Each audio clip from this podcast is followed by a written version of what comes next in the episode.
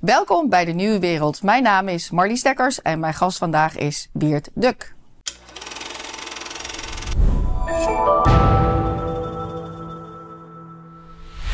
Hallo Marlies. Weer eens. Die blouse nog eens een beetje verder open. Wat zit Oh, hier, daar? deze. Dit is ehm, kan de camera dat pakken? Wat staat daarop? Generaal de la de Larij. Dit is de, de boerengeneraal de Larij. Ik ben net in Zuid-Afrika geweest. Ja, ik was daarbij. ja. En ehm, ehm, ehm, ik wist niet of dat naar buiten konden brengen. Maar generaal de Larij is een eh, icoon uit de boerenoorlogen. En het leuke is, eh, die boeren waren natuurlijk eh, nakomelingen van Nederlanders eigenlijk vooral. Ook wel Duitsers en Frans, maar vooral Nederlanders. En er is, heeft een soort emancipatie plaatsgevonden in Zuid-Afrika onder die Afrikanerbevolking, dus de Nederlandstaligen zeg maar. Ehm, sinds eh, Bok van Blerk, dat is een eh, popmuzikant, het liedje eh, De La Rij zong, dat is al een aantal jaren geleden. Generaal, generaal, zal, ons kom, zal jij ons kom leiden of zo. Dus generaal de Larij, kom je ons leiden. En dat is enorm opgepikt daar in de populaire cultuur bij de jongeren. Die zi- zingen en brullen dat allemaal mee. En het is heel belangrijk geweest voor eh jongere generatie om zich een beetje te ontdoen van die eh, eeuwige schuld over apartheid. Omdat vergeet niet, eh apartheid is natuurlijk al heel erg lang geleden. En om een jongere generatie die, die al lang multicultureel is, ook althans in een multiculturele samenleving leeft, om een eh, jonge generatie Afrikaners daar nu nog mee op te schepen, dat is heel onfair. Dat doen we ook niet meer met jonge Duitsers eh, immers. En die bok van. nou ja, vooral in de muziek en de populaire cultuur zie je die afrekening daarmee. En ook weer de pogingen, zeker van zo'n Bok van Berg, om die jonge Afrikaners te wijzen op hun eigen geschiedenis en daar wat trots op te zijn, mogen zijn. En, ehm, en dat staat dus enorm aan. En dit shirtje van de Larij wordt er ook verkocht. Dus ik dacht, eh, Doe ik eens aan. ja, precies. Want ik probeer een beetje in Nederland aandacht te krijgen voor deze geschiedenis, omdat het ook onze geschiedenis is. Ja, je hebt er een mooie Ja. podcast over gemaakt met Jaco. Ja, Jacco Kleinhans, die ook weer eh, over een week of twee naar Nederland komt en dan ook hier zal Ja, aanschuiven. daar gaan wij ook een mooie podcast met hem maken Ja. erover. Ja, we, we proberen Jacco een beetje ook in het Nederlandstalig taalgebied eh, eh, bekend te maken. Omdat hij niet alleen een hele goede en interessante analyse maakt van de huidige situatie in Zuid-Afrika. Maar ook heel erg goed Nederland kent en de Verenigde Staten goed kent. Hij is ook Amerika-kenner. Dus wat is er leuker dan kennis te nemen van hè, eh, analyses uit een andere continent. Maar wel uit ongeveer hetzelfde taalgebied.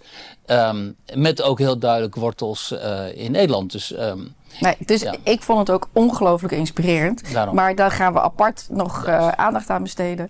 Jij hebt het al gedaan voor mensen die geïnteresseerd zijn. Ik vond het wel heel leuk hoe enthousiast mensen eigenlijk reageerden op die podcast die jij had gemaakt met eh Jaco. hè. Dat mensen zoiets, wow, oké, ja. Wat wist ik eigenlijk helemaal niet. Ja, dat is natuurlijk echt heel vreemd en, en heel erg leuk. Dat dit is dus een, een, een deel van de Nederlandse geschiedenis ook, wat zich afspeelt daar in Zuidelijk Afrika. En wat enorm besmet is geraakt vanwege die geschiedenis van de apartheid. Ehm, maar het zijn wel Nederlanders.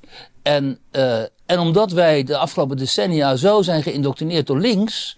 Martin Bosma heeft daar een boek over geschreven. Hè, de, de, hier ook, over, over die, die, zeg maar die, die agitatie in Nederland tegen apartheid. Wat op zich zelf natuurlijk juist was. Ik bedoel, dit was een land met rassenwetten en zo. Dat kun je natuurlijk niet, niet, ehm, niet goedkeuren. Maar de, er zit wel een hele context aan vast. Ehm, maar omdat die geschiedenis dus zo besmet is geraakt door die apartheid. En die apartheid in verband is gebracht met die Afrikanergroep. Hè, want die had destijds de macht natuurlijk. ehm, is die geschiedenis eh, onbekend geraakt ook.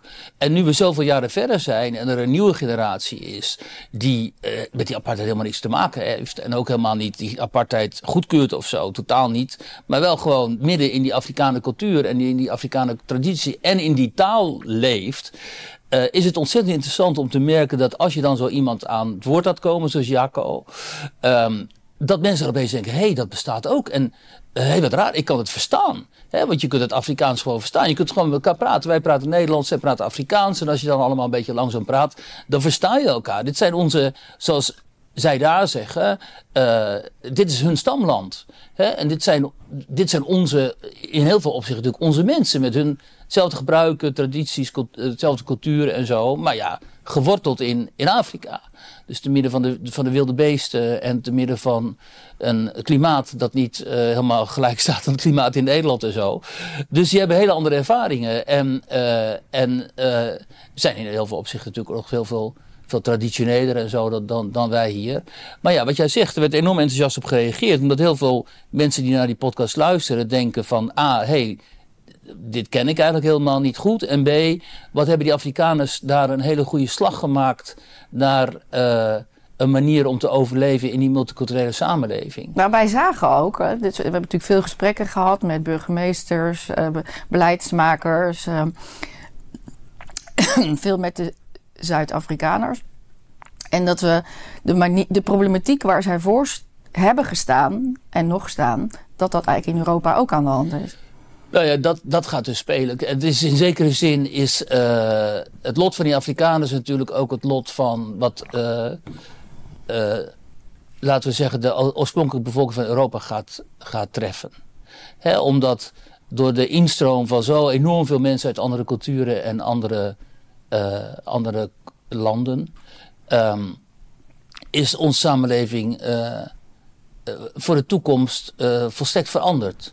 Ja, dat zie je vooral in de grote steden natuurlijk. Je ziet er nu ook bijvoorbeeld afgelopen week in de problematiek. Hè. Er was dat, die dat ingestorte huis daar in Rotterdam. En er staat dan een bergingsgroep. Die staat daar dan uh, te bergen. Um, er is nog instortingsgevaar. Maar daar liggen mensen onder het puin die zo snel mogelijk moeten worden begraven volgens de rites van... Uh, die, dat die cultuur? De godsdienst en de cultuur waar ze toe behoren. En die bergingsgroep zegt tegen die nabestaanden: nee, het mag niet op het terrein.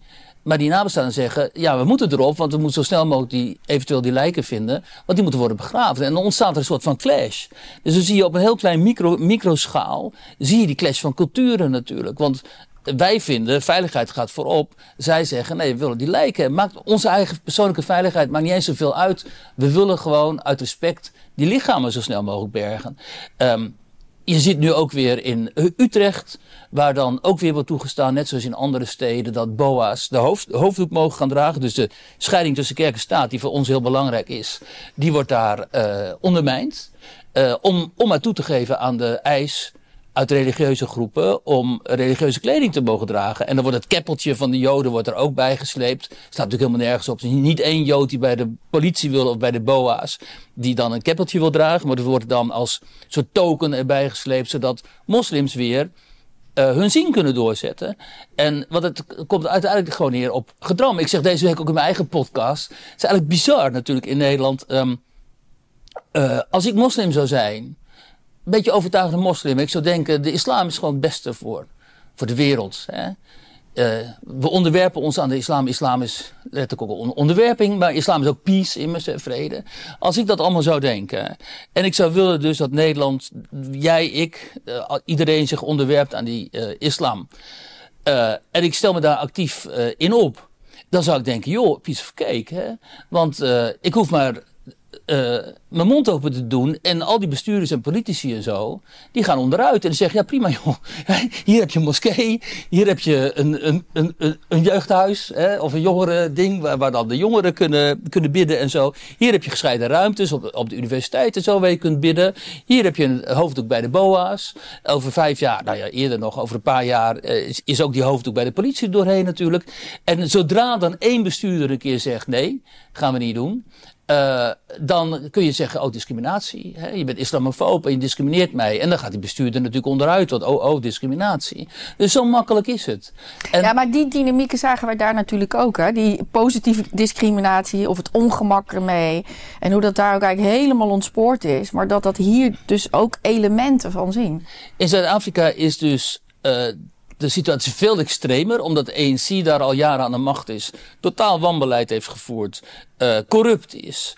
En er voor blanken uh, daar geen plek meer is, omdat vanwege positieve discriminatie uh, uh, zij niet meer aan de bak komen. Dus ook al promotie je... kunnen maken, gewoon niet meer verder. Nee, ik heb zelf familielid, die is hoog opgeleid en die heeft daar, is daar opgegroeid. En um, Werkte bij een, uh, bij een van die grote, uh, van, die, van die grote accountantskantoren in Johannesburg. En die kon op een gegeven moment geen promotie maken. Want dan moesten anderen, dus kleurlingen of zwarte, die, moesten, die kregen die promotie, ook al waren ze slechter opgeleid dan hij. Dus die is ook, heeft ook het land verlaten. Nou in Dubai of zo. En heel veel Zuid-Afrikaners, Engelstalig zowel als Afrikaanstalig, blanken, verlaten het land om die reden. En uh, wat kun je dan doen? Als je ziet dat je dus als, als blanke geen toekomst meer hebt. Uh, dan ga je ofwel je gaat weg, of je gaat jezelf organiseren. Zoals die Afrikaners dan doen die, die, die wij kennen. Zoals Jacco Kleinhans ook. Die hebben zichzelf georganiseerd via die beweging Solidariteit. Dat is dan een grote oorspronkelijke vakbond, maar is nu een overkoepelende organisatie die krankzinnig veel uh, vertakkingen heeft. Ja, veiligheid, scholen, universiteit, uh, ja. zorg, uh, helpende hand, zorgt voor sociale projecten voor, voor Afrikaners. Dus die hebben hun hele eigen gemeenschap georganiseerd, omdat ze weten, de staat doet ofwel niks voor ons, ofwel de staat werkt ons tegen. Dus we moeten ons zelf, zeggen ze dan. We moeten het zelf doen. Dus ze zijn gedwongen om het, om het zelf te doen. En dat is enorm succesvol. En in die zin is dit dus, dit project van hun, een soort voorland voor ik denk autochtone bevolkingen in Europa. Omdat als die zich op een gegeven moment zullen willen onttrekken aan die dwang die ik net, net hier besproken heb, um, dan kunnen zij dat niet doen binnen de, binnen de mainstream. Dat gaat niet meer, want die mainstream, die, die, is, die trein die is al zo ver op weg. Hè? en dat is dan niet alleen maar de trein van het multiculturalisme, maar ook van het ecologisme, zeg maar. Dus van het, van het, van de klimaat, eh, het, het klimaatgedram. Uh, de windmolens die moeten komen. De diversiteits- en inclusiviteitsfilosofie die overal geldt en die je overal ziet terug, ook problematisch ziet op, op hogescholen en, en op universiteiten. Hè. En ik zeg dit bijvoorbeeld omdat die Hogeschool Utrecht onlangs een reeks uh, lezingen over de holocaust notabene cancelde. Omdat er, en dat is het dan, omdat er ook andere inzichten aan de orde moesten komen, andere invalshoeken, andere blikken op de holocaust. Maar er bestaan geen andere blikken op de holocaust dan de, dan de feiten. En de enige andere blik die ik kan bedenken is dat je in zo'n in serie lezingen dan ook uh, de zogenaamde genocide die Israël nu zou plegen in Gaza aan de orde zou stellen. Want de andere invalshoek is er immers niet. En Israël pleegt geen genocide in Gaza. Weet je, dus als je aan al, al, die, al, al dit soort ideologisch gedram wilt ontkomen en als je daaraan wilt onttrekken, ja, dan zul je jezelf moeten gaan organiseren. Kijk, Baudet probeert dat natuurlijk met het Forumland, maar dat mislukt natuurlijk, want als je zoiets wilt organiseren, moet je echt krachtige leiders hebben. Nou, dat hebben we daar gezien. Maar dan toch een stapje naar uh, de actualiteit uh, nu. want juist jij vertelt het nu somber. Jij kan toch ook geloven, dat hebben we gezien in die. Uitzending van 28 december, als ik het goed heb. Hè. Toen hebben we hier ook een debat gehad. En toen had jij zoiets juist van... ja, maar leiders zouden het ook kunnen keren, dit. Ja. En dus als maar andere... hebben ze sindsdien gezien? Ja, maar goed. Dus dat was nog even met Wilders ook in het achterhoofd. Maar we willen het ook over de Elisa Weidel van de AFD nou ja, hebben. Kijk, ik praat hier zo lang over omdat um, inderdaad die vraag dient zich dan aan... is het dan niet te keren? En je ziet nu natuurlijk in Europa een uh, hele sterke ruk naar rechts, noem men dat dan. Ik denk dat het. Nou ja, daar, dat wordt dan zo geframed. En daar heeft zij het natuurlijk ook in die speech op de Bondsdag gelijk over. Ja, ik ga zo zeggen wie zij dan is en wat, waarom we daarop komen. Kijk, um, ruk naar rechts, je kunt ook zeggen een ruk uh, terug op zoek naar de balans die er ooit was. En onze samenleving is compleet uit het lood geslagen door die immigratie en door die hele dominante uh, eis van de islam om zo dominant te kunnen zijn. Maar ook door woke natuurlijk. En vooral die combinatie, hè, islamisme en woke, dat is natuurlijk een hele dodelijke combinatie. En daardoor zijn, zeg maar, alles wat met traditie te maken heeft, met cultuur, eigen cultuur, eigen identiteit, de identiteit van Europa. Eh, dat is allemaal in discrediet gebracht. Onze eigen geschiedenis is gecriminaliseerd. Die gaat alleen nog maar over slavernij en, en, en kolonialisme we zelf meegemaakt toen, hè, wat ze vertelde in Zuid-Afrika, dat toen het koninklijk echtpaar daar was. Er was geen enkele belangstelling voor die Afrikaner taal en cultuur en traditie. Het ging alleen maar. Uh, het hele programma volgde ANC-discours over slavernij en, en kolonialisme en o-schuld en, en o-vrees. Ja, ik heb nog even gecheckt. Ze zijn blijkbaar wel geweest bij Nederlandse ondernemers. Ja, ja, bij Nederlandse ondernemers, dat weet ik. Ja, maar dat doen ze altijd. Ja. Nederlandse ondernemers. Maar dan niet bij de Dat wordt dan door de ambassade Ja. geregeld. Die heb je nog wat Nederlanders. En ga even bitterballen eten, weet je wel, dat. Maar er was geen enkele belangstelling dus voor het Nederlandse deel van de geschiedenis in Zuid-Afrika. Omdat het veel, veel te besmet is nog altijd in hun ogen. Hoe interessant zou het zijn als zo'n koning eens een keer zou zeggen... jongens, we hebben ook met Duitsland eh, prima betrekkingen. Ook die Afrikaners na zoveel jaar na apartheid met die jonge generatie... daar kunnen we gewoon eh, mee praten en laten we die eens uitnodigen. Zo. Gebeurt niet. Dus kun je ook, kun je ook vergeten. De, zozeer, is het is onze cultuur en onze samenleving uit, uit het lood. En nu is er dus die reactie. Nou, in Nederland was natuurlijk. Nederland is weer voorloper, dus eh, Wilders wint die verkiezingen. En nu heb je in Duitsland die AFD. Die Alternatief voor Duitsland, wat een, eh, een populistisch rechtse partij is. eh, conservatief ook op de Duitse manier. En die in Alice Weidel, dat is dan de, de voorzitter, fractievoorzitter in de Bondsdag, een, een, een, een, vrouw heeft van enorme statuur. Omdat. ehm, eh, en dat maakt haar dus en heel interessant en potentieel ook gevaarlijk in de ogen van haar critici. Omdat zij de enige is in die Bondsdag die eh, zo retorisch sterk is. En zoveel zelfbewustzijn heeft en zoveel charisma ook. En dat kun je zien in die reden waar we het over gaan hebben. En die op Twitter de, de ronde doet Ja, we nu. doen eh, een link erbij, Ja, dus dan precies. kunnen mensen naar kijken. mensen even naar kijken. Eh, die had dus een soort keynote speech daar in die, in die Bondsdag afgelopen week.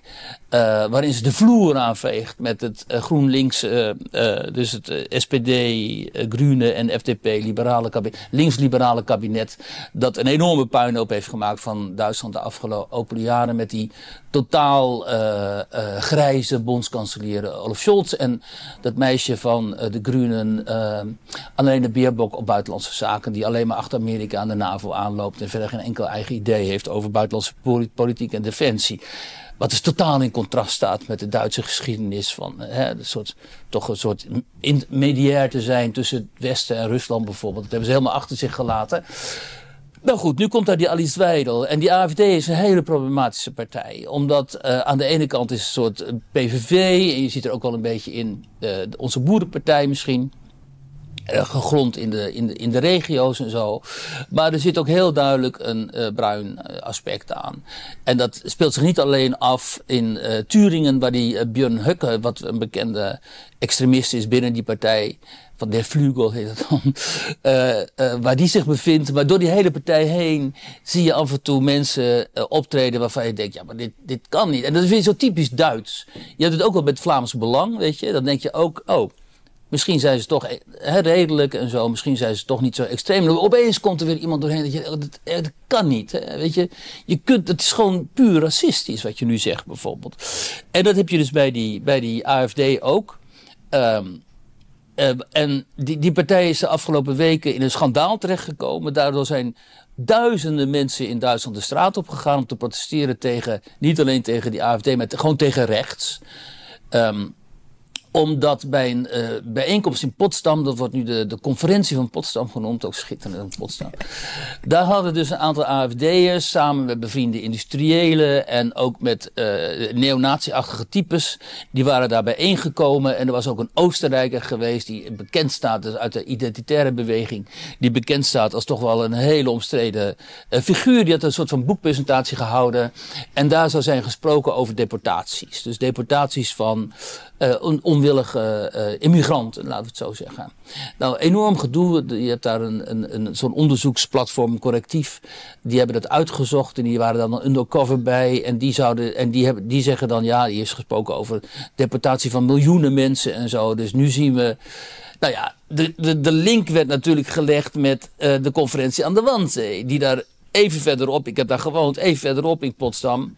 Heb je daar die, die, dat, gebouw waar de Wannsee-conferentie heeft plaatsgevonden. Waar dus over de endleuzing van het probleem van de Europese Joden is eh, Gesproken. gesproken en, en, hè, en, en een beslissing genomen dat de Joden moesten worden uitgeroeid. Dus in Duitsland liggen natuurlijk allemaal krankzinnig gevoelig. Als jij in hetzelfde, ongeveer hè, dezelfde plek, daar gaat praten zogenaamd over de deportatie van miljoenen eh, immigranten. Sommigen ook met Duits paspoort, dubbele nationaliteit. Ja, dat, dat, dat gingen niet voor niks zoveel mensen de straat op. Maar nu zegt uh, Weidel en anderen ook, en ook anderen die ik uh, meer, iemand als Roland Tichy bijvoorbeeld, een onafhankelijke journalist die ook veel samenwerkt hier met Sibwinia, wat toch gewoon hele keurige uh, keurig burgerlijke journalisten zijn, die Tigri ook. Wordt dat tegenwoordig zo ge Nou, de zeggen die Duitsers. De burgerlicht betekent dan fatsoenlijk, zeg maar. Okay, want dan jij... behoor je tot het burger... Ja, ik ook. Dan behoor je tot het burgerlijke veld. Dan ben je... Op Twitter zie ik soms andere benamingen over nee, maar Ja, nee, ik vind mezelf wel keurig burgerlicht. Dan val je binnen de consensus van wat acceptabel okay. is. Zeg maar. En... Um, uh, die burgerlijke midden, weet je wel, dat is het keurige midden. En... Um, en die zeggen, ja, maar dat, daar werd helemaal niet gesproken over deportaties. Dat was gewoon een, inderdaad een, een gesprek onder uh, vrienden, uh, kennissen.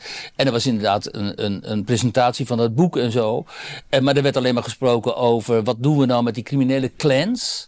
Want in Duitsland heb je een enorm probleem met, uh, met etnische clans. Dat die hele steden of delen van steden beheersen dus georganiseerde misdaad. Wat wij, waar hier de Marokkanen een beetje monopolie op hebben. Daar hebben ze daar verschillende etnische groepen die dan die clans vormen. Ook Koerden en Libanezen. Zweden had daar natuurlijk ook heel veel last van. Zweden heeft ook die gangster... Ja uh, bendes. En, uh, en het afschuiven, abschieben dan van illegale immigranten. Daar zou het over zijn gegaan. En die Tiggy en die mensen die die bij hem in de uitzending had, hij had een uitzending zoals wij hier zitten, die zeiden van, en dat ging helemaal niet verder, die voorstellen, dan wat ook door de SPD bijvoorbeeld, en dus de Sociaaldemocraten of door de FDP, de, de Liberalen, FPD, ook al eerder is voorgesteld. Dus het, er was niks radicaals aan. Nou, ik was er niet bij, dus ik weet het niet. En zo goed zit ik er nou ook weer niet in tot in de details dat ik dat precies weet. Ik weet wel dat ik Alice Weidel daar die, die toespraak hoorde houden en ze ging daar ook op in. En zij zette correctief, dus dat medium dat zogenaamd dit, dit allemaal had onthuld, zette ze weg als een uh, soort overheidsorgaan. En waar het, ook waar of niet waar, uh, en waar het om gaat is dat die reden van Weidel zoveel indruk maakte omdat zij op al die punten die ze aanhaalde eigenlijk enorm gelijk had. En, um, en ze eindigde die, die reden met um, deze regering haat Duitsland. Dus deze regering haat Duitsland. Nou, ja, dat is fors in de Bondsdag. Dat is enorm fors. Dus die aanhangers van haar die vinden dat natuurlijk fantastisch.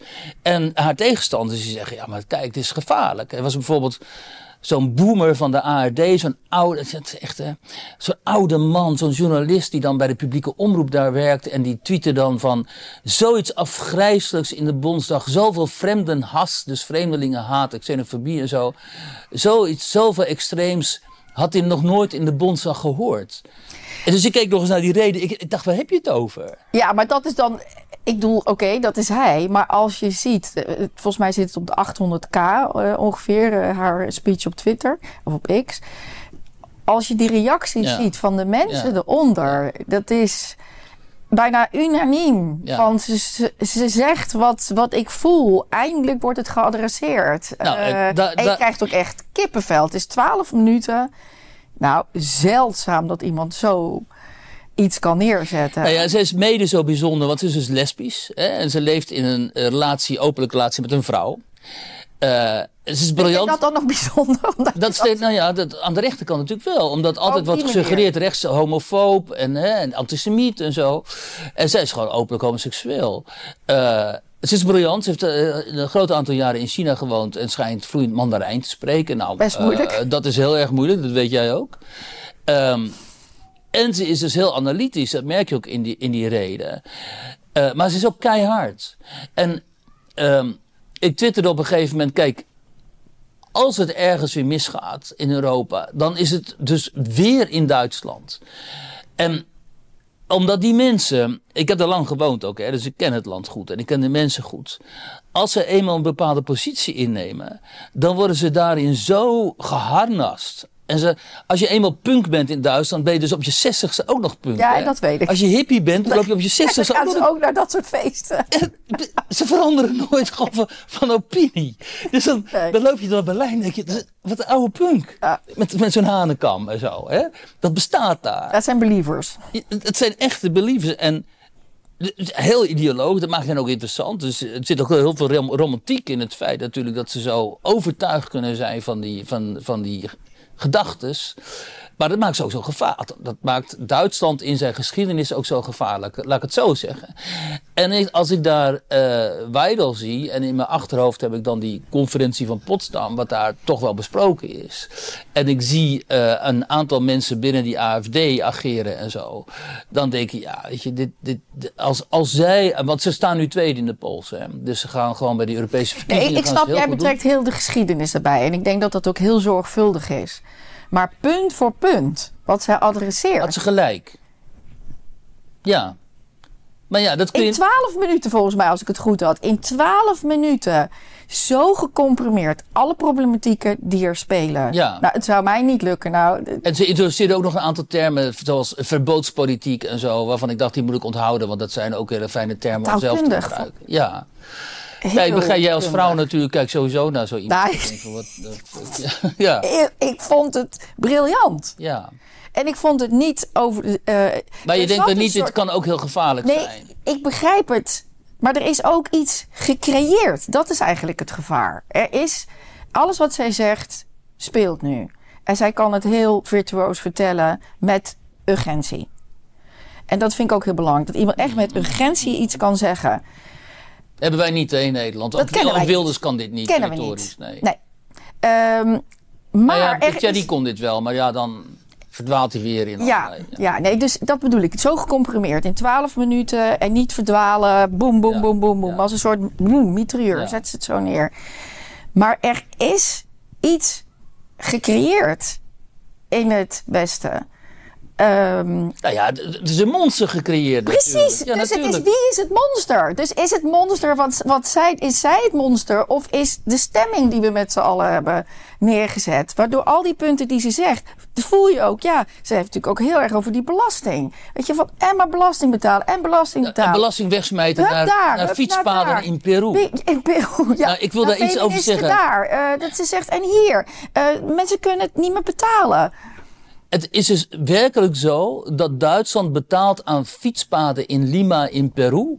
En, en Weidel die adresseerde dit dus. En toen werd gevraagd aan de minister van Ontwikkelingssamenwerking, ook weer zo'n zo'n linkse dame, je kent ze wel, daar lopen we in Nederland ook krankzinnig veel voor rond in de politiek.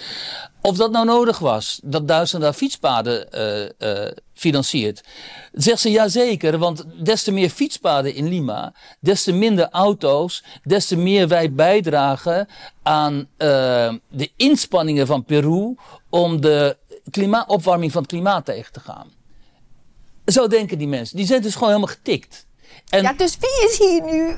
Nee, het monster is natuurlijk die links-liberale uh, kartel, laten we het zo noemen. Politiek, media, bestuur, universiteit, alles. We zien het de hele, afgelopen week weer aan al zijn facetten. Waar aan, niet aan onze doorheen te komen is. Waar het niet doorheen te breken is. Totaal niet. Ik bedoel, Wilders gaat dat waarschijnlijk ook niet lukken. Ook niet. En die hebben dat monster gecreëerd. Van de open grenzen, van de massa-immigratie, van uh, de, de, de islam, van de onveiligheid, van woke al die dingen van de klimaatgekte en zo, hebben ze allemaal bewust gecreëerd. Ze waren erbij, dit was bewust hun programma. En zonder enig, enige rekening te houden met zeg maar, de gewone burger, de belastingbetaler die dit allemaal moet ophoesten. Hè?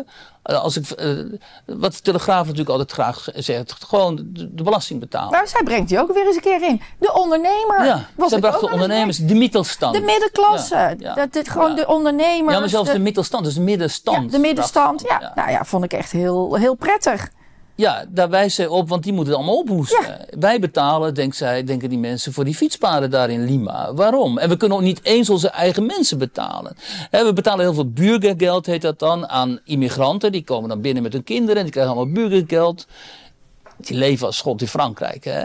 En onze eigen mensen lopen op straat. Gaan we naar Berlijn, dan zie je dat. En zijn straatarm, want die moeten van een, van een hongerloontje uh, rondkomen. Natuurlijk, dus er is zo enorm veel onvrede gecreëerd door ook de onrechtvaardigheid van het beleid.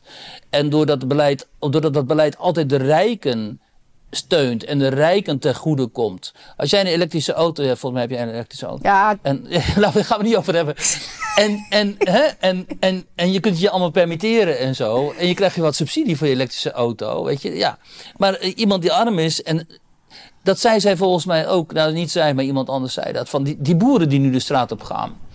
Eh, met hun tra- tractoren, ja. Wat moeten die dan met die dure diesel? Er zijn geen elektrische tractoren. Hè? Wat, wat moeten ze dan? Weet je wel? Moeten ze maar die tractor opzij zetten en dan eh, gewoon, eh, maar niet gaan, gaan boeren. Dus die zenuw raakt zij gewoon. En, en die raakte zij in deze toespraak, raakte zij die, die, die vol. En je ziet dan ook bij die, bij die gevestigde orde daar totale paniek omdat hij natuurlijk denkt van, ja, zometeen zitten we dus met eh, een, eh, een regering met de AFD. Alleen bij die Tigri in de uitzending, waar ik eerder naar verwees, zat ook een linkse meneer, notabene, een leuke linkse meneer, een soort Ewald Ja, Engelen. ik hè? zeggen. Ja. Die dan wel durft na te denken over dit probleem. En ook begrijpt van dit kan zo niet verder. En die zegt ja jongens, maar het feit, het feit dat hier met een geconstrueerde werkelijkheid, namelijk er zou daar zijn gesproken over massadeportaties. Dat met een, met een leugen uit de media tienduizenden mensen de straat op zijn gegaan. En hij noemde vooral jongeren met een soort blik alsof ze Jezus waren, want ze konden eindelijk tegen rechts eh, ageren. Dat, hij zei, dat duidt er al op dat zo'n AFD waarschijnlijk nooit die doorbraak zal gaan maken. Omdat, en dat heb ik ook heel vaak gezegd in bij jou en in andere podcasts en zo. Het monster dat, dat, dat, dat dan opeens opstaat. Ik heb het zelf gemerkt toen ik begon zeg maar, met mijn systeemkritiek hier in Nederland. Toen ik terugkwam uit het buitenland en ik begon met die systeemkritiek de dynamiek die dat met zich meebrengt. Opeens al die mensen die zich met jou gaan bemoeien, die jou willen cancelen, die vragen om je ontslag, die jou gaan framen, die ze gaan zeggen: Oh, daar heb je een nazi, extreem rechts, fascisten, wordt betaald door Poetin, hij wordt betaald door Baudet. hij Wordt Maar dat adresseerde zij ook allemaal in die twaalf minuten. En precies dat, hè, die verboodspolitiek, waar ze dan over heeft, dat analyseren zijn in die twaalf minuten. En het interessante is nu, omdat we een beetje tot punt moeten komen ook, dat ehm, dit is natuurlijk nooit gezegd.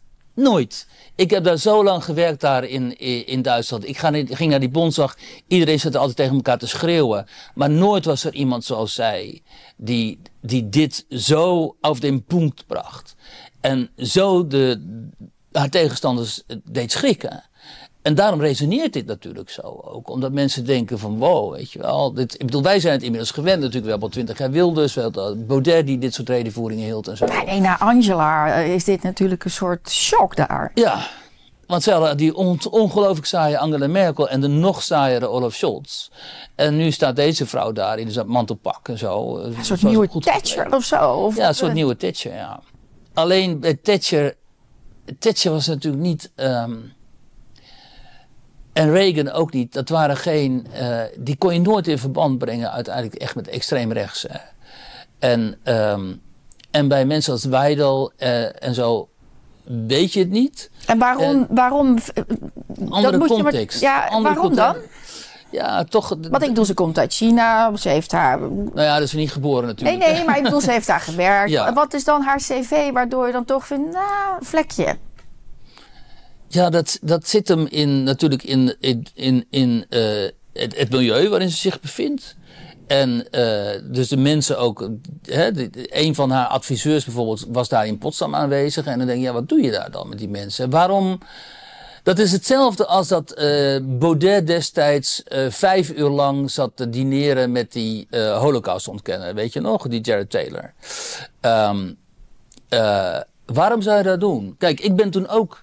Die Jared Taylor die was hier. En die, die was bij zo'n eh, bijeenkomst van Erkenbrand. Daar ben ik toen ook nog even geweest. Eens kijken. Eh, wel interessant trouwens hoor. Want eh, ja, dat is dan een totaal obscuur natuurlijk.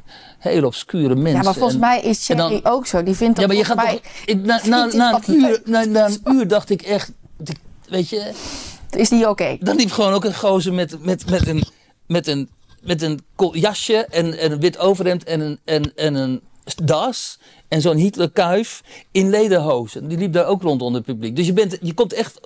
Ja, maar is het Nee, toch maar je niet... komt- Moeten we toch niet met elkaar praten in plaats van dat je zo van ik wil niet besmet worden? Nee, ik, ik ging natuurlijk met die mensen praten. Ja, want dat- Als journalist. Ik zat er met zo'n vent van het Centrum Democraten en zo, die, die liep daar ook rond en zo. Tuurlijk gaan met die mensen praten, vind ik interessant en zo.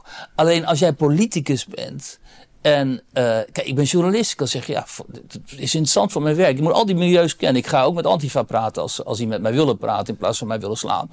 Ehm, dus hier bij de uitnodiging. Maar um, Baudet was al volgens mij uh, politicus of op weg daar naartoe.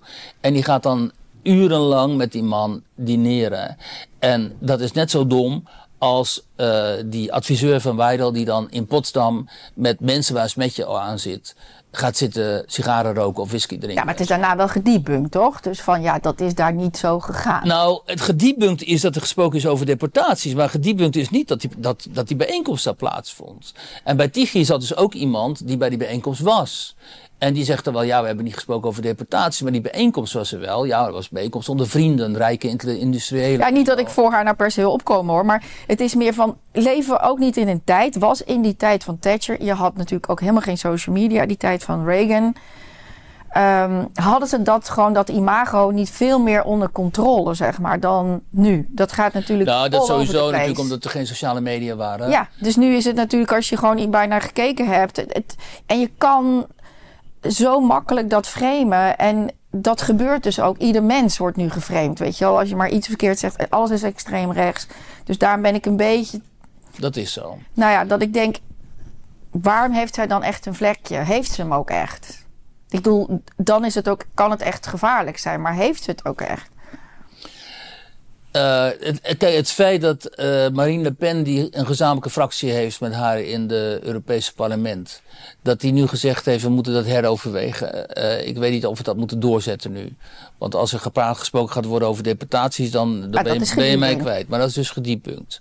Maar ik heb nog niet een reactie op die debunk gelezen van Le Pen.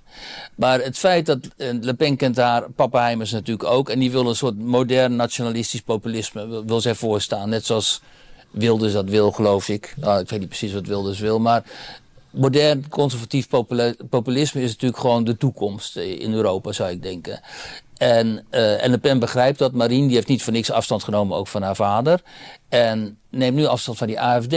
En ik denk dat ze dat ook doet omdat zij wel begrijpt dat dat, dat, dat, dat rechtse conservatisme in Duitsland. daar zit altijd een brown streak aan. Omdat dat is dat is die cultuur, dat is die geschiedenis, dat is ook dat volk.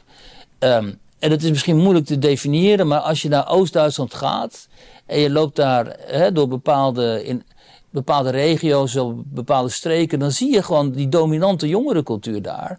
Die is gewoon extreem rechts, weet je wel. Die jongens kale koppen, tattoos, die meisjes van dat gekleurde paarse haar, weet je wel. Met, en kan ook, ook zijn. Ja, nee, maar ja, tegenwoordig. Maar je ziet het gewoon. En en, uh, en als je leest, als je de uitspraken van die mensen leest en zo, dan denk je, weet je, dit komt in Nederland bijna niet voor. Althans, het is in Nederland lang niet zo wijd verspreid als, als, dat het uh, daar is. En daarom zei wat ik eerder hier zei, van als die clash dan komt, als hij mocht komen, dan zie ik hem nog eerder daar zich in Duitsland afspelen. Dan uh, hè, tussen zeg maar links samen met jihadis tegen extreem rechts of zo. Dan dat ik die zie in Frankrijk of, of, of, of hier. Of maar in Duitsland is het natuurlijk ook, ook veel langer zo'n taboe geweest. Ja, ook. Ja. Dus wij hebben Pim Fortuyn al gehad. Wij hebben al heel veel fases zeg maar, gehad hè, in onze cultuur. Waardoor er toch een soort manier werd gevonden om het ongenoegen uh, bespreekbaar te maken. Ook daar waar de macht ligt. En dat is nou, misschien heeft het daar ook mee te maken. langer onderdrukt geweest. En nu staat daar zij ineens. Ja, misschien heeft het ook daar al mee te maken dat Duitsland gewoon politiek gezien jaren achterloopt op andere uh, moderne Europese landen. En waar dus. vanuit de schaamte. Precies, vanuit de schuld over de oorlog. En daar waar Denemarken, Zweden en Nederland en zo en Frankrijk ook eigenlijk al lang zijn aangekomen. Daar zijn zij nog lang niet.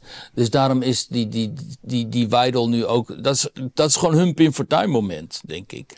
En, um, um, en we moeten zien hoe ze daar doorheen komen. Omdat Pim kwam natuurlijk op uh, in jaren dat het in Nederland eigenlijk, eigenlijk nog best wel goed ging. Uh, en, nou, en de agenda is veel breder dan wat Pim toen adresseerde. Ja, ook. En, veel meer gaan spelen. Maar in Duitsland nu gaat het veel slechter in heel veel opzichten dan dat het destijds in Nederland ging. Uh, dus zij komt ook op in een tijd waarin eh, er zoveel vragen zijn over de Duitse e- economie. Hè, vanwege die, eh, dat die de-industrialisatie, zeg maar. Noemt ze ook, ja. En die totaal misgelopen energiewende, die veel te veel geld kost en die, die maar niet lukt. En ook al die vragen over Duitse identiteit. Wat, wat is het nou? Wat betekent dat nou om Duitser te zijn? Mogen we Duitser zijn? En dat wilde ik nog zeggen. Aan het eind zegt zij dus, deze regering haast Duitsland. En dat is ook zo. Dat kunnen heel veel Nederlanders niet begrijpen. Maar in die Duitse elite zijn ontzettend veel mensen die Duitsland willen afschaffen. Die uh, eigenlijk willen dat Duitsland opgaat in een soort Europese politieke unie. Want het is veel, veel prettiger. Dan is Duitsland niet zo machtig. Dan wordt er niet zoveel van Duitsland verwacht. Dan kunnen ze eindelijk die schuld over die Tweede Wereldoorlog inlossen. Kijk, we lossen gewoon Duitsland op. Hè, er bestaat Duitsland niet meer. Dus je kunt mij vanaf nu Europeaan noemen in plaats van met. Maar is dat sentiment in Nederland toch nou, een deel van de Nederlanders heeft het natuurlijk ook wel. Alleen dat, dat is niet zo vermengd natuurlijk met schuld over het verleden. Het wordt ons wel geprobeerd om schuld aan te praten over de slavernij en de koloniën en zo. Maar dat lukt natuurlijk Nee, maar alleen wel dat denk groep. ik toch, bij het, zeker bij het platteland, hè, of nu de boeren die stemmen, die hebben volgens mij wel echt dit sentiment ook van uh, jullie, jullie haten ons. Oh ja, dat is ook. Ja, en, en, en die boeren worden natuurlijk ook gehaat. Ja, ja dat, dat, dat, maar die haat richt zich niet zo per se op de Nederlandse natiestaat, nee. maar meer op die groepen. En in, in Duitsland richt die haat zich concreet op het bestaan van die Bondsrepubliek. Die Bondsrepubliek moet of multicultureel en heel erg uh, gekleurd zijn, of hij moet niet zijn. En er zijn dus ook gewoon ijskoud daar politici die zeggen: joh, ik ben veel blijer met uh, een uh, Afrikaans gezin. Dat naar Duitsland komt als vluchteling en dat hier inburgert en dat zich Duits noemt. Dan met die, die Ossies uit Turingen of Sachsen-Anhalt. die met hun grote mond AFD stemmen. En dus ze willen ook die omvolking, hè, ook zo'n begrip mag je niet gebruiken, sorry, sorry. Maar die omvolking, daar zijn zij voor. Zij willen eigenlijk die Duitsers ook vervangen door, door andere mensen van wie zij vinden dat die beter zijn. En dat al die sentimenten, die spreekt die Weidel, die ook dan ook nog eens een keer blond is of geblondeerd of weet ik veel wat. Ja, het is gewoon super knap. Ja, dat is precies. Ik vind, dat vind jij. En die, al die sentimenten spreekt zij feilloos aan. En daarin is ze ook uh, genadeloos, weet je. Dat, uh, dus ja, ik, ik, ik weet niet of ik daar nou een soort intuïtief gevoel voor heb. Of, of dat, dat ik dat. Mensen zeggen natuurlijk ook tegen mij: wat zit je nou weer te kletsen en zo. Hoezo extreem rechts? Is precies wat Duitsland nodig heeft. Maar ik, ik, ik ben een man van het midden. Dus uh, he, ik, ik, vind wel dat we nu een schok nodig hebben. Nederland heeft ook een centrumrechts kabinet nodig. En, en Duitsland ook zeker. Alleen we hebben geen, geen radicalisme nodig. Weet je. Zeker Europa niet. Omdat, ja, dat is wel zo. In het verleden heeft het radicalisme in Europa natuurlijk behoorlijk uh, veel uh, Nee, tuurlijk. Maar als het toch een beetje haar die rol als die ventiel die uh, Fortuyn zeg maar heeft Ja. gespeeld. En je ziet ook het ongemak met het establishment zeg Ja. maar, om ermee om te gaan. Dat is Nou, schitterend om te zien. ja, maar dat is de bekende scène die we natuurlijk ook eh, eh, allemaal kennen toen eh, Pim Fortuyn zeg maar met eh, Melkert en nou ja, die, die, die wat dijk, Ja, ja, Dijkgraaf. Dijkgraaf, Eh, eh, Dijk- Dijkstra. Dijkstal. Dijkstal. Ja. Ja, nou ja, dat, Oh. die scène. Ik heb die hele wereld stortte in. Precies. Ter En- dat is een beetje toch hun moment. Nou, het moment dat, hè, toen met Dijkstal en Melkert zag je dus, de, de keizer heeft geen kleren aan. Ja. Hè, en Fortuyn glorieerde daar. En opeens zag je dus het, het oude tijdperk verdwijnen eigenlijk in de mist. En je zag ook, het heeft helemaal niets voorgesteld. Je hoeft maar te blazen, en zoals Fortuyn deed, met een enorme stropdas. En ze vallen omver. En dat is een beetje wat, wat die Weidel dus ook deed. Eh, we hebben het nu al heel veel over haar, maar het is leuk om haar te gebruiken als een soort eh, emblematisch voor wat er gaande is. Ehm, wat zij ook deed, en je zag, dat is wel een hele leuke anekdote. Je hebt daar dus die minister Habeck. Dat is van die Groene. En die man die kan niet rekenen. En die weet ook niks van economie. Maar hij is wel verantwoordelijk voor economie en al die, hè, al die, die dingen en zo. En die heeft zich in het verleden enorm verrekend. En ehm of dan kreeg hij vragen waar hij, op, waar hij op geen antwoord... Hij wist het gewoon niet. Een soort boekenschrijver, onderwijzer en zo. En, eh, en hem noemden ze dus ook heel spottend in die speech. Want toen had ze het over zo'n heel groot getal. Of ze had het over een som en er kwam dan een heel groot getal uit. En toen zei ze van, nou, de, een, iets van letterlijk zei ze van... Nou, dat is iets wat u vast wel kunt uitrekenen, meneer, ha eh, meneer Ha-. Oh nee, toch niet. Dat kunt u niet, immers. Weet je wel zo. Ook zo vernietigend voor die mensen. Hè. Dus dan zitten ze daar zo. En, eh, en dat is natuurlijk altijd leuk om te zien als je ziet dat... ehm, mensen die dus met heel veel poeha eigenlijk een, een, een samenleving willen transformeren, zoals Job, Rob Jetter dat ook wil met Nederland. En als ze dan eens een keer een echt inhoudelijke vraag krijgen over iets, zoals Rob Jetter destijds over kernenergie, en dat zijn antwoord dan is van met kernenergie kun je geen huizen verwarmen. Of destijds die vraag van hoeveel gaan we nou, hoeveel graden gaan we nou dan die opwarming verminderen? En dat bleek dan 0,0000 Ja. zo weinig te zijn dat hij er zelf om moest lachen. Ja, dat zijn natuurlijk altijd erg leuke eh, momenten. Ja, nou ja, ik, ik heb zelf, we moeten afronden. Maar ik heb zelf ook, ik heb best vaak zitten kijken, omdat ja, je kan er eindeloos naar kijken. Het- hoe houdt iemand zijn handen? Hoe kijkt iemand? De intonatie. Je vond het niet ge- geacteerd of gespeeld. Het is heel Duits. Hè? Ja, nou ja, ik, ik vond het vooral eh, ehm, heel virtuoos. Maar in Bondsdag mag, je- mag je natuurlijk ook reageren. Of in ieder geval het Ja. publiek reageert ook. Hè? En Ja. dus ik zou ook zeggen- Schamper werd er gereageerd. Precies, dus luister eerst eens een keer naar haar, maar luister dan ook nog eens een keer hoe er gereageerd wordt. Maar ja, schamper, maar ook ze is, ze is op een gegeven moment, ze ligt gewoon, de rest ligt onder. Je voelt het gewoon. Dat- Aan een soort de ademhaling, de kuchen, de, Ja. ze liggen onder. En dat was toen bij Pim Fortuyn ook op dat moment. Weet je, je voelt gewoon die zaal, ja, zij klapt toch die zaal naar onder toe. Ze, ze wint daar. Nou, dat, kijk, als je zelf af en toe dus optredens doet. Dus in het publiek, of, of radio of tv of zo. En er is publiek bij. eh, dan weet je op een gegeven moment heel goed van. Dan voel je op een gegeven moment heel goed: heb ik de aandacht of, of, of eh, verdwijnt die? En als die verdwijnt, is het natuurlijk een heel pijnlijk moment. En in die toespraak van haar werd dus voor alles gedaan door haar tegenstanders om haar uit het ritme te halen. Om te proberen om haar de onderliggende partij te maken Uit te lachen. uit te lachen. En dan stopt ze af en toe even. En dan herpakt ze zich. En dan is ze inderdaad, wat jij zegt, de bovenliggende partij. Dus eh, zij is in control. Ja, en dat is natuurlijk heel erg knap. In zo'n vijandige om- omgeving ook. Dus ehm, dat, dat ben ik helemaal met je eens. Ja. Dat is, daar moet je heel veel persoonlijkheid eh, voor hebben. Nog even afrondend. eh, met jouw kennis eh, van ehm, Duitsland en de Duitse politiek. Als je dit doortrekt, denk jij van... Er staan nu tweedes. Wat, waar, waar gaat het heen? als, als de media en de, als het politiek correcte establishment erin slaagt om die AFD nog meer in die hoek van extreem rechts te duwen, wat ze nu dus doen, dan, dan gaan ze het niet redden. Maar toch zie En je dan- bij Trump... Zie dat is... Ja, maar Trump is daar al doorheen. Ja, Oké, ja, dus die is een stap verder. Ja. Want, en daar is, Ja. hebben ze het nog bonter bij gemaakt. Bij Trump, die mensen trekken zich helemaal niets meer aan van media en zo. Dat, in die zin, wat ik zei, Duitsland loopt er enorm achter. Kan die Amerikaanse kiezers voor Trump. Die, Trump kan doen wat hij wil. Heeft hij zelf gezegd: ik kan wel iemand doodschieten op straat, ze kiezen nog voor mij. En die, die kiezers van hem, die trekken zich helemaal niks aan van het establishment en van de mainstream media. hè. Nee, maar hij heeft ook een hele de- nieuwe groepen bij, hè? en heeft hij een nieuwe groep zwarten en Latino's en zo die op hem gaan stemmen. En eh, de legacy media, zoals eh, Elon Musk dat noemt ook, ja, die spelen in die wereld helemaal geen rol meer. En ik weet niet goed. Kijk, Duitsland loopt ook eh, qua, eh, zeg maar, i- i- internet-savvy zijn, lopen zijn ze ook zo Die achter. zitten nog bij de post. Ja, precies. Ja, ze hebben, je hebt er gewoon hele regio's waar je eigenlijk geen internet hebt. Ik krijg nog Ja. betaalchecks daar. Ja, en, en alternatieve media en zo. Nee, dat, dat staat allemaal in de beginfase. Als je ook dat Nee. Bij die Ronald Tichy kijkt, die heeft dan een, nu ook zo'n tafel waar hij dan met mensen praat. En dat zijn geen podcasts of zo. Het is zo'n totaal oldschool talkshow met vier oude mannen die dan heel langzaam nee, dat is... hun gedachten laten gaan over die kwesties en zo. En dus hoe dat de jeugd moet aanspreken, dat weet ik ook niet. Dus in die zin.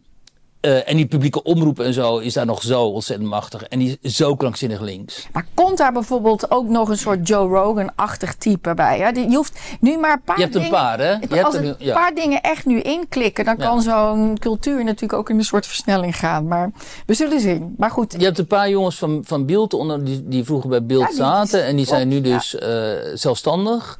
En die proberen wel nieuwe media. Die betekent dan ook iemand als Eva Vlaringenbroek erbij en zo. De vraag is of je de, eh, maar goed, dat, dat speelt dus wel, ja. ja. oké, Weert, dank je. Graag gedaan.